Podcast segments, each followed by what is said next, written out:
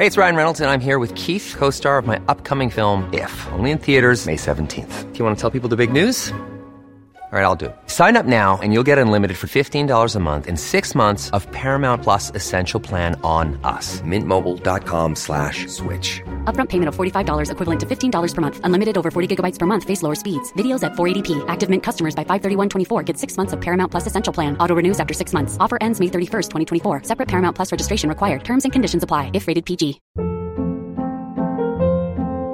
Hold up. What was that? Boring. No flavor. That was as bad as those leftovers you ate all week. Keke Palmer here, and it's time to say hello to something fresh and guilt-free. Hello Fresh. Jazz up dinner with pecan-crusted chicken or garlic butter shrimp scampi. Now that's music to my mouth. Hello Fresh. Let's get this dinner party started. Discover all the delicious possibilities at hellofresh.com.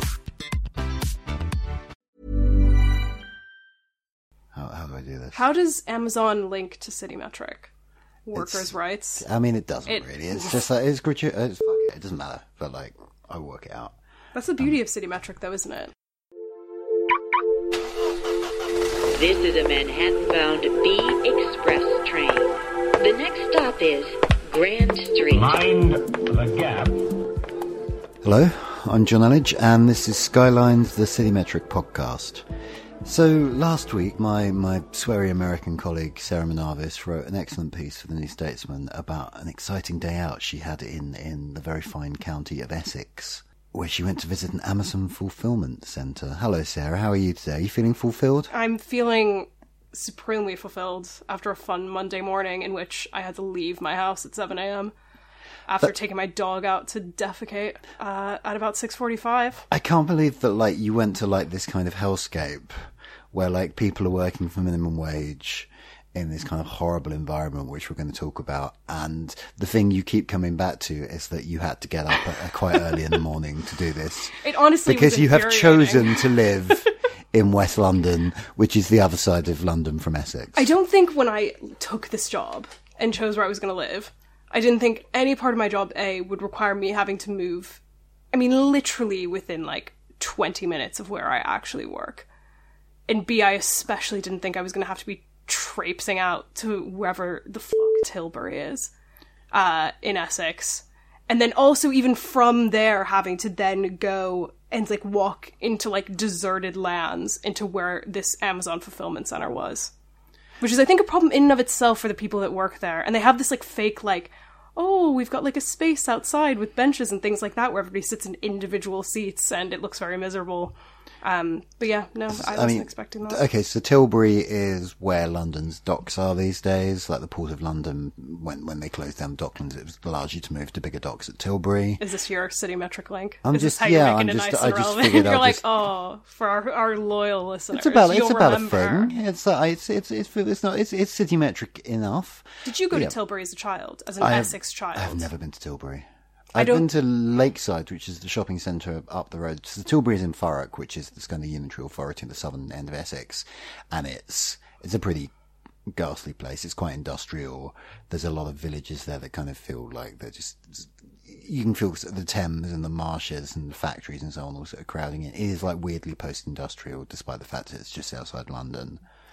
I didn't know there was so much to even say about That's a very exciting and important part of the Yeah, no, it does. It's really weird because it is like just outside of London, so I sort of thought it'd be urbanized, but it is literally like, ch- like just empty fields and seemingly abandoned shops, and like all of the shops on the high street, or if you can even say that's a high street, like it didn't have names of shops. It would just say like Chinese takeaway, hmm. or it would say supermarket. It didn't say like Tesco or I don't know whatever the name of like a takeaway would be. It just like had descriptors, and that was like the entire vibe of the experience. It, yeah, it is pretty. It's quite post-industrial for for somewhere in the south of England. It kind of fits into. There's a kind of whole sort of, yeah, a bit. I mean, there's there's a whole sort of band of it starting in like Barking and Dagenham through like Rainham and out to Tilbury, uh, which is you know it's it's industrial stuff and people who used to work in industrial stuff, and it's quite. It, it's not a rich area. Like there is money in Essex, but there really isn't money in Thurrock. But yeah, I've never been to Tilbury. I have walked along the Thames from from Grays to Rainham That was a thing I did once for fun. Was this the interesting, sexy topics that you were hoping I would be coming in here with? I mean, you're like, I'm- hey, you wrote a charming, fun, punchy I'm piece on setting the scene. I'm setting Let's the talk scene. about I'm telling the like where history people. of South I'm telling. West Essex. Well, if you will go to Essex, I'm going to lecture you on, on Essex. That's the thing that's going to happen. I've spent So, okay, time in Essex. I've been to Southend. I've been to the longest pier in the world, which I think the stupidest thing I've ever done in my life. It's it's actually not amazing, is it? It's No, like- and it's also like an optical illusion. There's, like, every nothing there. time I kept walking down it, I didn't feel as though I was any closer to the end or any further from the beginning. It really like screwed my brain for a good like 20 minutes or however long it takes to walk like a mile and a half. It's yeah, it, like the idea of a pier that's a mile and a half long is crazy. That someone is that's like a half hour walk. Yeah, and it looks insane on Google Maps. Like it honestly is like the stupidest thing. And it's obviously like built not like to do anything, but built because it's like we will have the longest pier and that will be our USP for this otherwise standard seaside kind of like tacky town. Well, I mean, yeah, Southend was my local seaside town growing up, and it's sort of a depressing place because, for a start, it's called Southend on Sea, not on the sea. No. it's on the Thames estuary.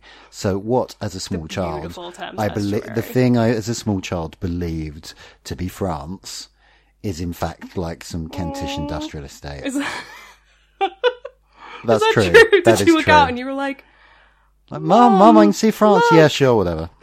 No, that is yeah. so depressing. Yeah. Uh, all you That's can see quite is like, you know, steelworks or something or whatever it is over there. It's not, so like Southend is not like one of the, I, I'm not wild about any British seaside resort, but Southend is not one of the good ones. Yeah. But we're, we're, getting, we're, we're, we've gone back to the Essex chat. So, okay, so why were you going to see this Amazon fulfillment center, which I'm going to keep saying? I yeah, and again, that is that's another fun part of it, isn't it? It's like trying to drain any because it's of fun. Yeah, exactly. is fun. Nothing screams fun like fulfillment center. Um, So what, yeah, let's, let's like go back to the Why did you us. go? There's no there's no other way to talk. Like it's just so weird. It's not like I was like, ooh. I wonder what dodgy things are happening at Amazon that nobody already knows about. Like, it wasn't like an idea in my head. It was like somebody emailed me. Well, somebody didn't even email me. Somebody emailed someone else, and that person then forwarded it on to me and forced me to again leave my house at 7 a.m. on a Monday morning. Um, after catching what is the charming cold everybody I think can hear me sort of powering through right now. And yeah, and then I, I went. think it's clear that you are one of the true victims of 2018. Nobody's had it harder than you. I know I have a tough life. Um, but yeah, so You then had to take your dog out as well. I know I had to take her out at six forty-five, and luckily, at least we had daylight savings time, so it wasn't in the dark. But hey ho, yeah, no, I went and and to be honest, like I don't really know what I was expecting. I think I was expecting it to be like a warehouse. Like I wasn't expecting it to be some like glitzy like manor estate where it was going to be like everybody was like floating around on deck chairs and like casually putting things away. I thought it was going to but I thought it would be they would go, "Okay, you think we're bad, but look at all these nice things we have now. We've got these like good machines and look how happy our employees are and look how nice our warehouses are. It's a warehouse, but it's okay and they have like a nice time." And that's kind of what I was expecting it to be like. Okay, so what was it actually like? I mean, if you all can read the piece on newstatesman.com, um, newstatesman.com, the website. It's going to be a really boring podcast if you just answer all If the I just questions like that. Can you just like talk about essentially like, essentially it started out with like I, like it felt like a very standard PR thing. There were a bunch of people greeting us at the door. We went up. There was a room with a screen, and they showed us this video that apparently they show all the tours. And I think that was like a key part was they were like, "We're just showing you what you show anyone else who comes in. You guys are getting a very standard experience, as though." for us not to think like, oh, you think it's so good, but we do this for everyone, so it's not just been put on show for you. We watched this video, it's very awkward, and there's just like nuances to it that go beyond just what you would think. So, like, if you were saying, oh, our facility is the size of 28 football fields, you think you just say that, like, oh, it's really big, it's the size of 28 football fields, rather than like really uncomfortably saying, oh, so I've been told by X person in management that this is actually the size of 28 football fields, and saying it through that kind of strain, someone's watching me and making sure I'm saying this all right kind of way. And that was like the, that was like the, here you go, this is to get you pumped up to go into this fucking warehouse. I am being treated well. I am not speaking under duress. Yes, exactly. And it was just, it was so jarring. Um, and I've actually like when I was writing it, I just went and looked to see if they had any other fulfillment center videos online, and they're all kind of like this. Um, the American ones, to be fair, are a little bit like more like as you'd expect, jovial. I think it's sort of easier to sell these things as them. I mean, like not not all Americans. Obviously, there are some Americans who are bitter and cynical and hate everything. But but there is kind of a, a, a did you like what they did there?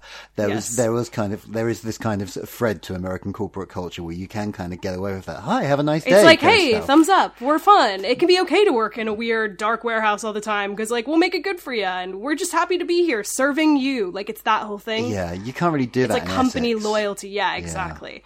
And so we went in on this tour, and there were probably like 15 of us. And, and again, like 15 people, one person guiding, one. And, and it's not just one person guiding, but everybody was chipping in. It was one woman answering 95% of the questions, doing 100% of the showing us things. And yet there were seven other people that went along with, again, 15 people. So there was at least one person to every journal, or to every two journalists. Did you have like your own one? Like, were you aware of someone like shadowing you specifically? Well, the thing is, I wasn't initially until I started to like look off in different directions. And again, it's not an interesting place. It's a warehouse. Like it's not you can probably picture it in your head. I mean, it's just conveyor belts and stuff, but if we had like been in an area and we were walking to a new area, I'd maybe like turn my head around and be like, "Oh, I'm looking back at that area." And immediately like two people would show up in my eye line and they'd be like, "What are you thinking? What are you looking at? Oh, can we help you with anything?" And I'd just say, "You know, I'm just looking around. Again, this is a tour of conveyor belts. It's not that interesting. I didn't say that, obviously. But yeah, so then it became very clear that you were being watched like a hawk. And yeah, so it was just, it was a very odd experience to have so many people on top of you. And again, not saying anything. So it's like the silent observers watching you and only intervening when you do something that isn't directly what they want you to be doing. Without, with again, with the, with the air of, we're here to help. We're just here to help you understand what's happening here at the Tilbury Amazon Fulfillment Center. I think it was a boring day. I think I wanted to leave the whole time. And yet, like, there were so many things that were, like, so dreadfully bad at every turn that it, like, kind of made you have to keep paying attention. And it sucks because it was, and maybe that's what they were trying to do is that they're like, we're just a boring warehouse. But there was enough weird that you can't really not keep paying attention. It's like the worst form of like Sisyphusian torture where you think like, oh, okay, it's boring, I can leave, but then they're like, oh, wait, the machines aren't going to work. Or we have this weird like 20Q security system as though like you're in, at an airport and you're a criminal or whatever. Like it felt like a high security prison. And so then you have to keep going even though you just want to go home because again, you've been up since like 6 a.m. and Can you've we already stop taken your about dog like out. how early you were forced to get up? just like, can we maybe want to go about? back to bed. Okay, so you said like you know bad stuff, weird stuff keeps happening. What what what's the stuff? What's happening? So I think like the thing that really stuck out was yeah, like I said, like how much it felt like a prison yard. Um, it was the fact that it was like chain link fence was everywhere, and even though I don't know if any other journalists have written about it, but just like looking around, I saw other journalists writing down there's a lot of chain link fence, and obviously they say that's for security, but it was at the point where like you would go into a section where there wasn't anything to secure you from. There weren't any robots. They say it's the robots that are keeping you secure. But you'd go into a section, there weren't any robots, and you had to like lock yourself in from a chain link door behind you and then like open another chain link door, and there's nothing in there except for like some high vis vests. So it's very weird and claustrophobic, and again, just full of fucking chain link fence. And there's the security, there's shit hanging from the ceilings, like robots that have like, and this is like the hilarious thing to me is you know when you go to like a kid's birthday, maybe it's like in a bowling alley, and they give you like a bowling pin, and all the kids are like, oh, cool, bowling pin. You all sign the bowling pin, and you're like, oh, fun, a souvenir from the birthday. Or like, I don't know, you don't sign pinatas, but like if you have a thing from the birthday and everybody signs it as like a, like a memoir, memory, memorabilia thingy from the event. They had the robots that are like literally just like, they look like a Roomba, those like vacuum cleaner, those Hoover mm. movie things and like all of the staff had signed them, but they were hanging from the ceiling. And that was so eerie and horrible and ominous. Do you think they were being punished as a warning to the other robots? Do I have to answer that question? No. Okay, tell us about the robots though, because the robots are the kind of like. The robots are fine. They were kind of fun. They were they were like the What are they doing? I mean, like, they're moving small sized Amazon products around. Like they're kind of interesting in the sense that like it's fun to see things moving on their own, like they have a brain. Like what they do is like they've got a camera on the bottom. There's all these QR codes. And the cameras scan the QR codes and then like based on that they know depending on what's in the robots like shelves, like the robots have little shelves of items on them. It like takes it to the QR code it needs to go to to like get packaged up. So like that's kind of like cute. I don't know. It was like kind of interesting. And that these are autonomous robots, right? They're kind of doing this without like direct instructions. Yeah, exactly. So that's like interesting. Like that's fine. That's that was interesting to look at. Um, but again, like I could have been sent a video of that, and I didn't need a tour of the maze of conveyor belts that I then was given for the rest of the thing. There were also like screens of inspirational messages. Yes, on, so there's right? screens with quote unquote inspirational messages, and I wish I'd gotten a picture, but I like didn't have the like courage to say to the woman trying to walk me out to get a picture of this. But even in the stairwells, it's like branded like an inspirational message, but it's like messages that tell you how to walk upstairs, and not done on like official Amazon paper or a printout. It's done in Microsoft Word. It's the word art with the drop shadow and it's got like a fun, funky background. And it's telling you how to walk up a set of stairs. So, so like one one foot in front of the other. I mean, don't it- don't don't jump up one step at the time. Don't hop. Like I think that is the- quite literally exactly what those said. Like, to make sure you take one step at a time. Don't skip steps. Like, make sure you watch where you're going. Be careful of any clothing you have that might catch on the stairs that are enormous and are just stairs. Um, yeah, and, and then they have these messages like, have a great day, but it's got like these sadistic emojis with like thumbs ups. And then next to those messages, it's like, here's how you package a thing appropriately. And if you don't, then we get in a lot of trouble. Hee hee, have a good day. And there were also just these banners up that just didn't say really anything. There was one, and I didn't get a picture of this, but there was one that just said "We Heart," and that was it. It was "We" and a big heart, and there was nothing written on it. There was nothing there, and it was just hanging above everyone. And it was just as as everybody's silently, manically packing Amazon packages. I'm doing a hand thing right now, which obviously nobody can see but you. But we love. We- we are still people who are capable of human emotion. We're not just robots too. that is like exactly what it was.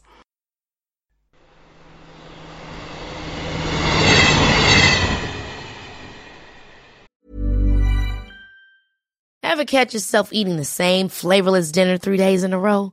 Dreaming of something better? Well, HelloFresh is your guilt-free dream come true, baby. It's me, Keke Palmer.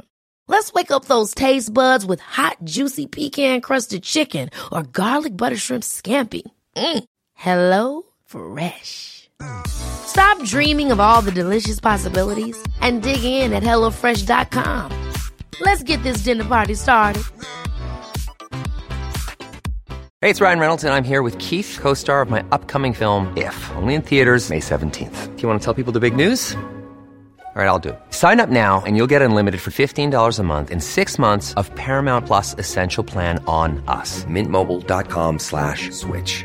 Upfront payment of $45 equivalent to $15 per month. Unlimited over 40 gigabytes per month. Face lower speeds. Videos at 480p. Active Mint customers by 531.24 get six months of Paramount Plus Essential Plan. Auto renews after six months. Offer ends May 31st, 2024. Separate Paramount Plus registration required. Terms and conditions apply if rated PG. Hey there, it's Michelle Norris. I'm host of a podcast called Your Mama's Kitchen. When I travel, I'm usually looking for a way to find a taste of home when I'm not at home. And one of the things I love to do when I am at home is entertain. And Airbnb allows me to do that. When I was in California recently, I rented a house that had a great kitchen. And when we were sitting around the table, we're all thinking, we're in someone else's house. Someone could be in all of our homes as well. If you have a home, but you're not always at home, you have an Airbnb. Your home might be worth more than you think. Find out how much at airbnb.com/slash host.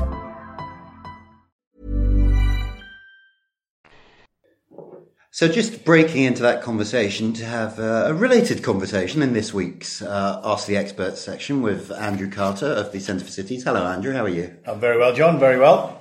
This week, I want to talk about uh, robots because, like, we keep hearing a lot about how automation is kind of the the next big thing, the fourth industrial revolution, all that kind of stuff. I want to know what's that going to do to the British economy, and particularly to the the economy of British cities. Like, obviously, we've got a very a very divided economy at the moment. Is this going to mean is this going to level the playing field for us once all the work's being done by robots? What's going to happen? Well, I think that's the, the great question because, in a sense, on the one hand, we're looking at what these sort of changes and trends are going to mean at the UK economy level.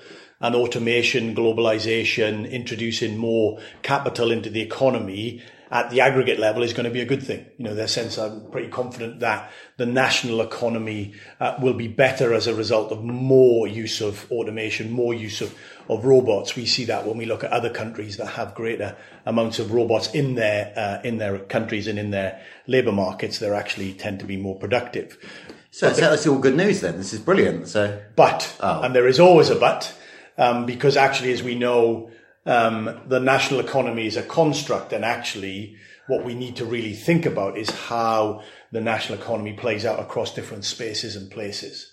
And there, I think you're going to see quite different distributional uh, impacts of automation and uh, the introduction of uh, robots into into the workplace. The work that we did um, a few months ago showed that very clearly. So, in a sense, because of the nature of the job uh, economy or the labour market in different places, places like Stoke and Wakefield, they have more jobs that are at risk of automation. So they have more low skilled jobs, but a lot of those low skilled are susceptible to automation because they're very routinized. Think about retailers, right? Cashiers, uh, retail assistants, uh, clerical assistants. Think about people working in call centers. All of those are susceptible to AI and to robots. And those sorts of cities, particularly in the Midlands and the North, tend to have a more of those as a share of their economy. The reverse is true when you look at places like Reading or London or Swindon. They have less of these jobs and therefore whilst they'll be affected, the overall effect in those places will be less. Now, what does that mean? Well, we know that places like Reading, Swindon, Brighton, they're already doing well. They are successful economies as we would describe them, high levels of knowledge, lots of high value jobs. Places like Stoke and Wakefield are struggling to some extent already. So the worry is the distributional effect of automation makes things more difficult in terms of progression, in terms of pr- prosperity across the country um, into the future. It, it is funny how, like, whatever possible change you talk about with the British economy, it somehow always ends up with like the rich cities doing better and the the struggling north doing worse every time. With with this, with Brexit, it, we just always end up talking about the bloody north south divide again, don't we? Well, it's it's there, and as you say, and, and it's been. And the thing is, it's been with us for more than hundred years, right? This kind of di- differential between outcome and performance in in the economy is long run. So, in a sense, in some respects, it it survives uh, some of these trends as we we observe them.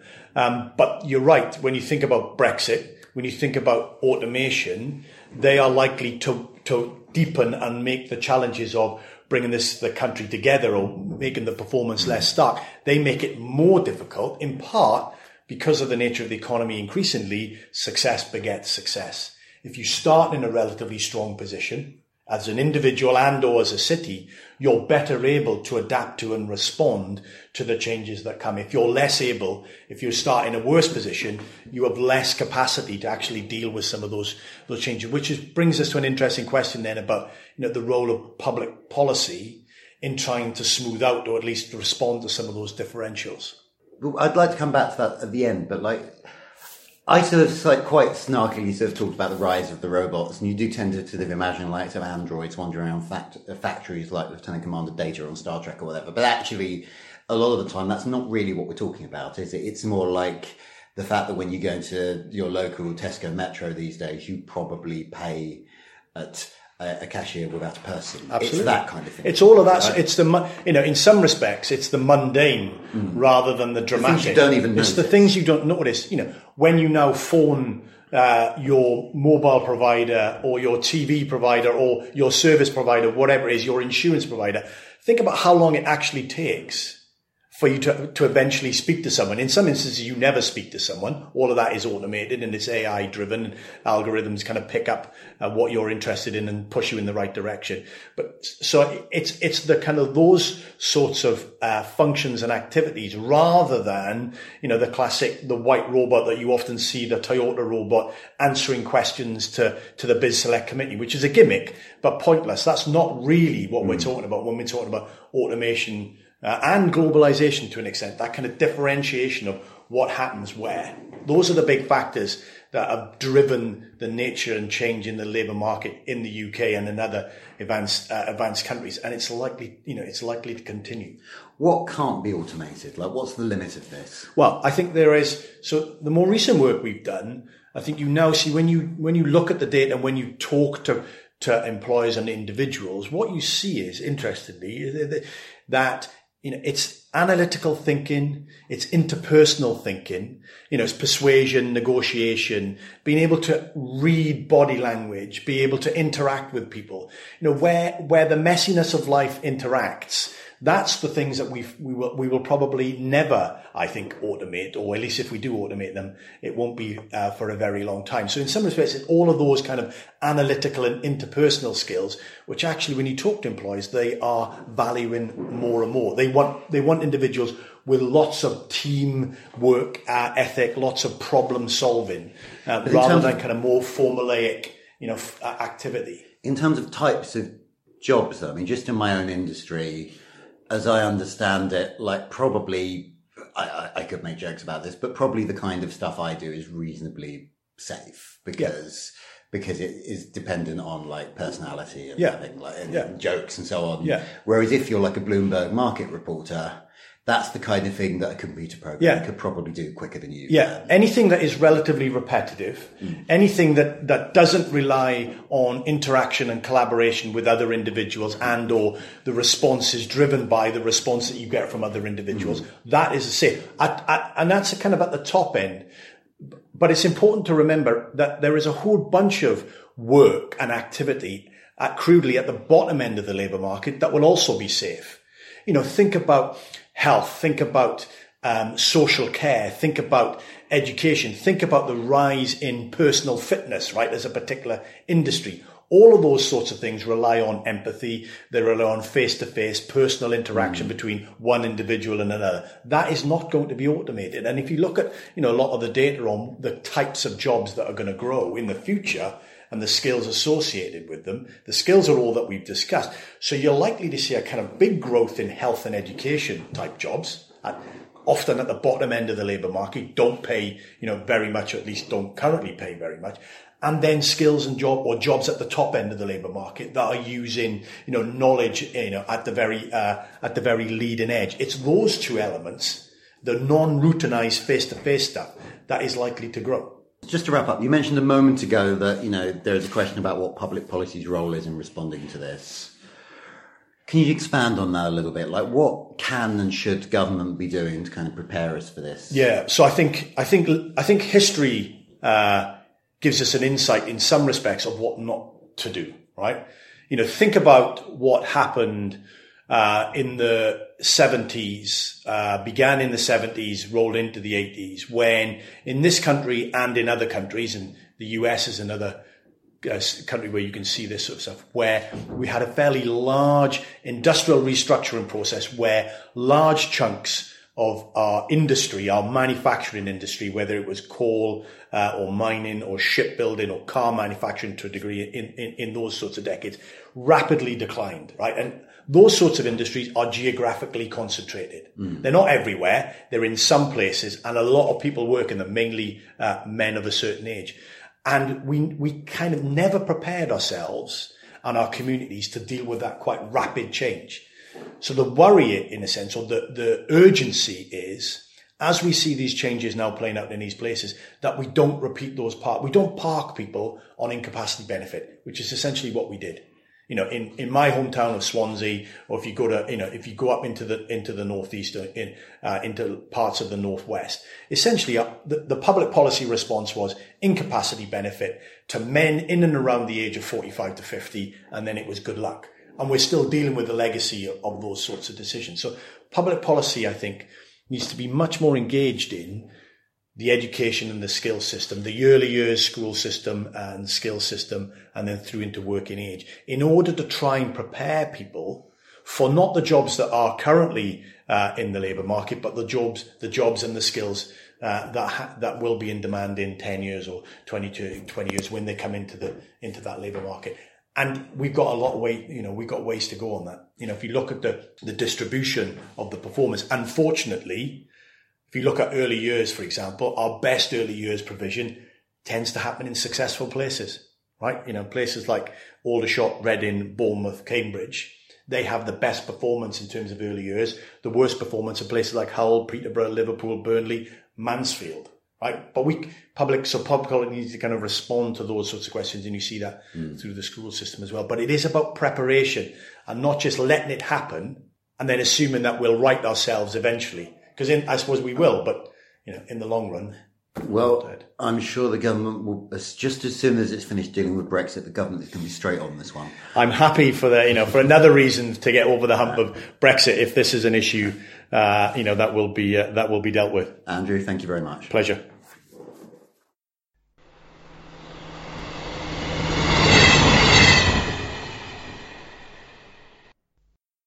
And now it's back to Sarah's adventures at the Amazon Fulfillment Center. You excited? Because I'm really excited.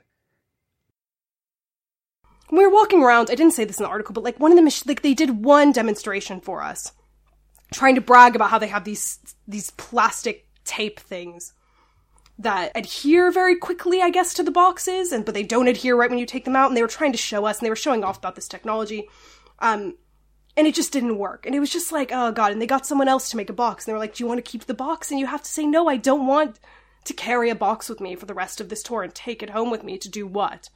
And then they would tell us about things that sounded like perks, but which weren't perks. Okay, like, tell us about the birthday thing. The birthday thing was astonishing. So they're walking around, they're telling us, you know, how they have hot food on site for everyone, which is not actually like they, they made an implication that it was like free food. I mean I mean maybe that's me over reading into it but it's not free and one of the staff told me it's very expensive but it's also their only option because as we pointed out tilbury is not near anything. And that amazon center is not near anything in tilbury. So it is just so detached from anything that if you're like if it's december and it's like really cold and horrible you don't want to walk 15 minutes just buy a cold sandwich you're like fine i'll pay six pounds to buy the amazon hot food. Anyways another perk they told us about was something called a birthday round table and they say this like that isn't already going to send out like a million fucking alarm bells. Like, as though birthday round table is the most normal and fun sounding thing on the planet. We're gonna all be like, oh, a round table for your birthday? Tell us more. So essentially what they do is they make you on your birthday and they say they're like, oh, we get in um ice cream and cake and everybody gets to take a break and we all like sit around and then the person whose birthday it is, as a birthday treat, gets to sit down with, I don't even think their direct line manager, but the general manager of their section and give feedback about how they feel about the company. Like an exit interview, which the beauty of an exit interview and the point of an exit interview is that you get to exit after you can say interview. what the hell you like because you're done. Yes, Right, and yeah. they can take that feedback and you can give honest feedback because there's no repercussions because you're leaving.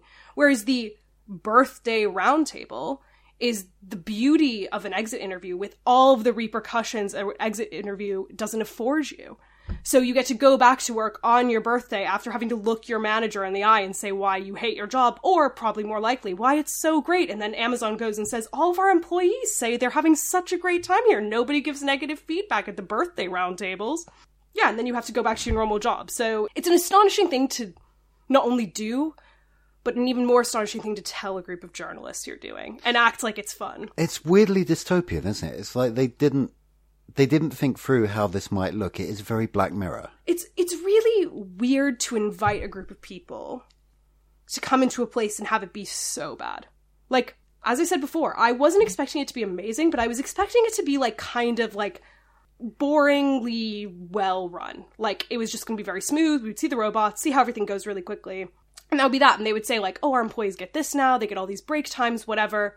Oh, and another thing is that, and this isn't that big of a deal because plenty of companies do this, but they like were also bragging about an hour for lunch, which is not that astonishing. But it turns out that they also, and they said that they have like two 30 minute breaks during the day, but apparently you have to take those out of your lunch. So it's like, why tell us that they get like two hours of break time when it's actually really only one hour? Like, it's all nonsensical, the way they convey these things it just doesn't make any sense why you would then bring in a bunch of journalists to say like this is our awesome place like check it out isn't it great and fun? And then to have it be so weird and dystopian and have it look like shit. Like it looked weird and bad. Screens were smashed It had robots hanging from the ceilings by like fish wire that were like watching over you, like half finished signs, loads of security, people looking unhappy and having to like smile at you when you walked by, and then the second you were gone, it was like the smiles dropped, and they would clearly been told by the PR people, please smile at the journalists to make them think that you're having a nice time. Like it's so There's Bizarre. something just really horrible about the. So this is this is a thing that's happening like all over the world of work. The, the hollowing out phenomenon, where like you know, mid-skilled jobs are kind of going. You're either going to be like you know doing a, a high-skilled job, or you're going to be doing absolute crap. yeah. and I don't really understand. Like that's that's that's a big enough problem. You're going to be earn, a lot of people are going to be earning terrible money to do deeply unfulfilling, menial things. Nobody really has a solution to this at the moment. It's sort of adding insult to in- injury to then expect them to go around being happy about this Well, and this and is pretending that this is what they always wanted to do with their life, rather than well, this is this is the job I got. Yeah, and like I had a couple of people on Twitter when I posted this article say like, "Oh, you're being snobby at the working class," and that isn't it at all. It's the idea No, that it's the idea that the working class is like people working in working class jobs are being treated so badly within their jobs, and Amazon literally thinks that it's like a like how they're being treated is good. It's the fact that the like the higher up people think, "Oh, this is a good work experience" when it's obviously so dreadful. And it's and it is quite normal like to have like I don't know, it's not normal to have birthday round tables, but it's normal to have like a shitty environment where it like is quite gross and it's really grim and you're having to work in like a kind of high pace, fast environment where there aren't really any benefits. Like it's bad. And it's what's what makes it all worse and what made it so astonishing to me is the fact that Amazon clearly brought us in to say, "Oh, but isn't it so good the way it is here?" which it obviously isn't. So, did you come away fulfilled? I hate that word so much. I did come away with a um a foam robot but not with the shelves on top, so it's literally like a flat disc and doesn't look like anything and it does say fulfillment underneath it. So I did come away with that. That's that is all I came away with. And it's not it's not autonomous though, is it? It doesn't. it's not, It no. doesn't do anything. it anything. sits on my It's just- desk and I'm sure it will uh, live in the bin very shortly. So basically, you're just you're advertising Amazon at this point, which is good because they need all the help they can get. Those guys. Happy to do my duty. Yeah. I mean, the thing that gets me about this is like, you know, Jeff Bezos occasionally sort of starts talking about like social goods or whatever. And like, he could do a lot of good by paying his taxes or raising his staff's salary. But that clearly has never occurred to him that this is, this is how he could make his contribution. Like, he, he wanted to do like a moonshot or something to give something back. It's like, how about instead of, instead of that, to give something back, you pay people better so they can have a decent quality of life. Well, and it's actually like not that hard. Like I'm sure it would end up costing them like if you think of just not in terms of how much Amazon makes, but in terms of like raw numbers, a lot of money to like perhaps make lunch less expensive or like I don't know, to like add some fucking sad lamps so it's not so disgusting and dingy or replace the broken screens. But like in terms of what that is to Amazon, it's mm. nothing. And so the idea that they like the people at Tilbury, or I guess Amazon UK, thought that it was so good that they should bring in a bunch of journalists to look at it. When there are like so many obvious fixable problems, it's it's like it's just it's baffling to me. Mm. But there's so this is a column I've just remembered I, I meant to write and I've never written. Sorry. Well, I'm, I'm I'm glad you, You find my lack of productivity yes. Amusing. enjoy- But there's there's there's a tweet from ages ago I think about a lot where it's like you know Bat- Batman says you know how can I how can I end crime in this city? It's like well you invest in education, like get me a cape. It's that kind of thing. Yes. It's like nobody like none of these guys these sort of multi-billionaires want to do the boring stuff of like paying their taxes and trying to sort of you know slightly improve the state of the economy or or workers' rights or whatever. What they want to do is something sort of weird and superhero style, like create a hyperloop or go to Mars or you know just something that is going to get their name in the history books, rather than the sort of bo- Elon Musk? He is the worst. Like he is just such a terrible human. But yeah, like he's just such a weird nerd as well. Like it's just because he's like he's an emboldened nerd. He's somebody who got. I mean, he He's probably king nerd. bullied, but yeah, like- he's like a he's like an incel that like somebody had sex with him, and now he's like, hey, I can do whatever I want. I'm the cool guy now. Yeah, but he's still a that massive nerd. Yeah, I, I mean, I hate the guy. It's like, also, if he like gets really angry about having been mocked on this podcast, like we're going to get so many listens. Obviously, he's never going to see this. no, he's not. No. I know. It's know. always sad, like when you think, "Oh, I should be careful about what I say," in case Elon Musk or Kris Jenner or James Murdoch read my thing. But obviously, they they're never going to read it. I'm fairly sure Daniel Hannan used to read the column I wrote about. Oh, I'm him. sure he did. But He's Daniel that kind Hannan of- is no one, that kind of really, in the grand scheme of things. Yeah. He's no one. Also, when I stopped writing it, he unblocked me on Twitter, which is that's the kind of ultimate troll. Um, He was like, "Hey, it's me. I'm back." we should probably be wrapping up, so let's think of a way of wrapping up. Well, what I was gonna, I wanted to make one more point. I actually had a point to make, which is that the thing about Amazon that's weird, or at least with these fulfillment centers. So I'm sure when it comes to corporate Amazon, they do fulfill that. You know that tech company thing where they're like, snacks. There's a bar in the office. Isn't it hmm. fun to work in tech? But the thing about it is they're clearly trying to like put that into their like very very base level stuff. But it's coming out in these like weird half-assed ways that actually just make things worse. Like we provide hot lunch, but actually it's expensive. Or like at your birthday, we have this party, but you have to give feedback to your manager. So that is what I find like the most grim and also like like I guess like the funniest, like it's horrible. Like I'm not laughing at it, but it is like it's so tragically awful. Is the fact that they're trying to do that trendy tech company thing whilst like inflicting like enormous amounts of discomfort on their staff. And it's like astonishing. I'm sure at the corporate level it's a little bit more thought through because they probably treat them like people. But yeah. So it's like kind of all the hellish sort of tech buzz stuff of a big tech company, But without any of the perks. without any of the perks or yeah, money. exactly. Just- Exactly. It's weird names for things without actually the thing being fun. Well, I'm sure if you uh, you can get public tours of fulfillment centers, can't you? Yes, and I Which is went on the public tour, so you can go. You you can experience this. You can go and have a fun hour and a half in Tilbury, not including the travel there. Let's not forget. There's my link back to the beginning. Okay. Well, if you if you want to go on, if you want to see the inside of an Amazon fulfillment center, you can go on one of these tours, or you can get one of these fantastic jobs. I'm sure you can explore those opportunities anytime now. They're hiring for Christmas, which I'm sure will be a fucking delight. Oh, I imagine the best thing about like working there at Christmas is when you inevitably get laid off. Yeah, that's the, The- fun thing. because- It's the, because, it's like, the knowing. suddenly- It's signing yeah. on to say you are not going to have a job, but it's going to be very horrible for what is for most people uh, seen as a fun time of year. So, I still want to say Merry Christmas, but it's November. No, it's it's far too early. I hope you get me on to do a Thanksgiving episode, as if your podcast can just be about anything. Yeah. Okay. Well. I'm going to bake a pumpkin pie. okay. Bake Well, you a pumpkin pie.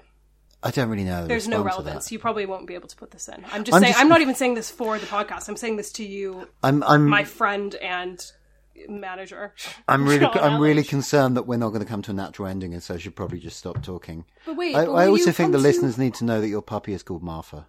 Why is that weird? Or It's not weird. I think it's a Why good name saying- for. I think it's a really nice name. It's a She's lovely very name. cute. You can follow her on Instagram. Hey there, it's Martha.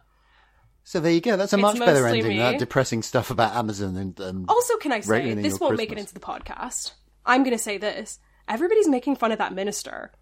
Did you see this yesterday? Where that minister was like, "I have a." That they were like, "Oh, this minister has a Facebook page where she for her cats, where it's like in the cat's like it's written in the first person as the cat, and the cat calls her mummy." That is literally what I do with my dog's Instagram. Everybody's like, "Oh, how sad and lonely," and I'm like, "I'm fine, guys." You know that thing where you said that's not going to make it into the podcast? We'll see you next time.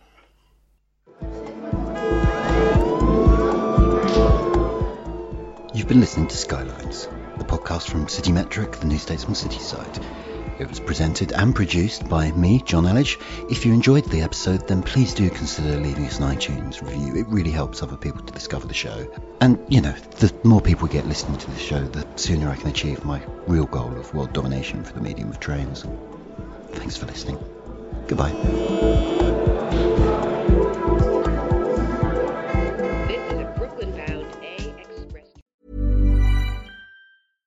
Ever catch yourself eating the same flavorless dinner three days in a row?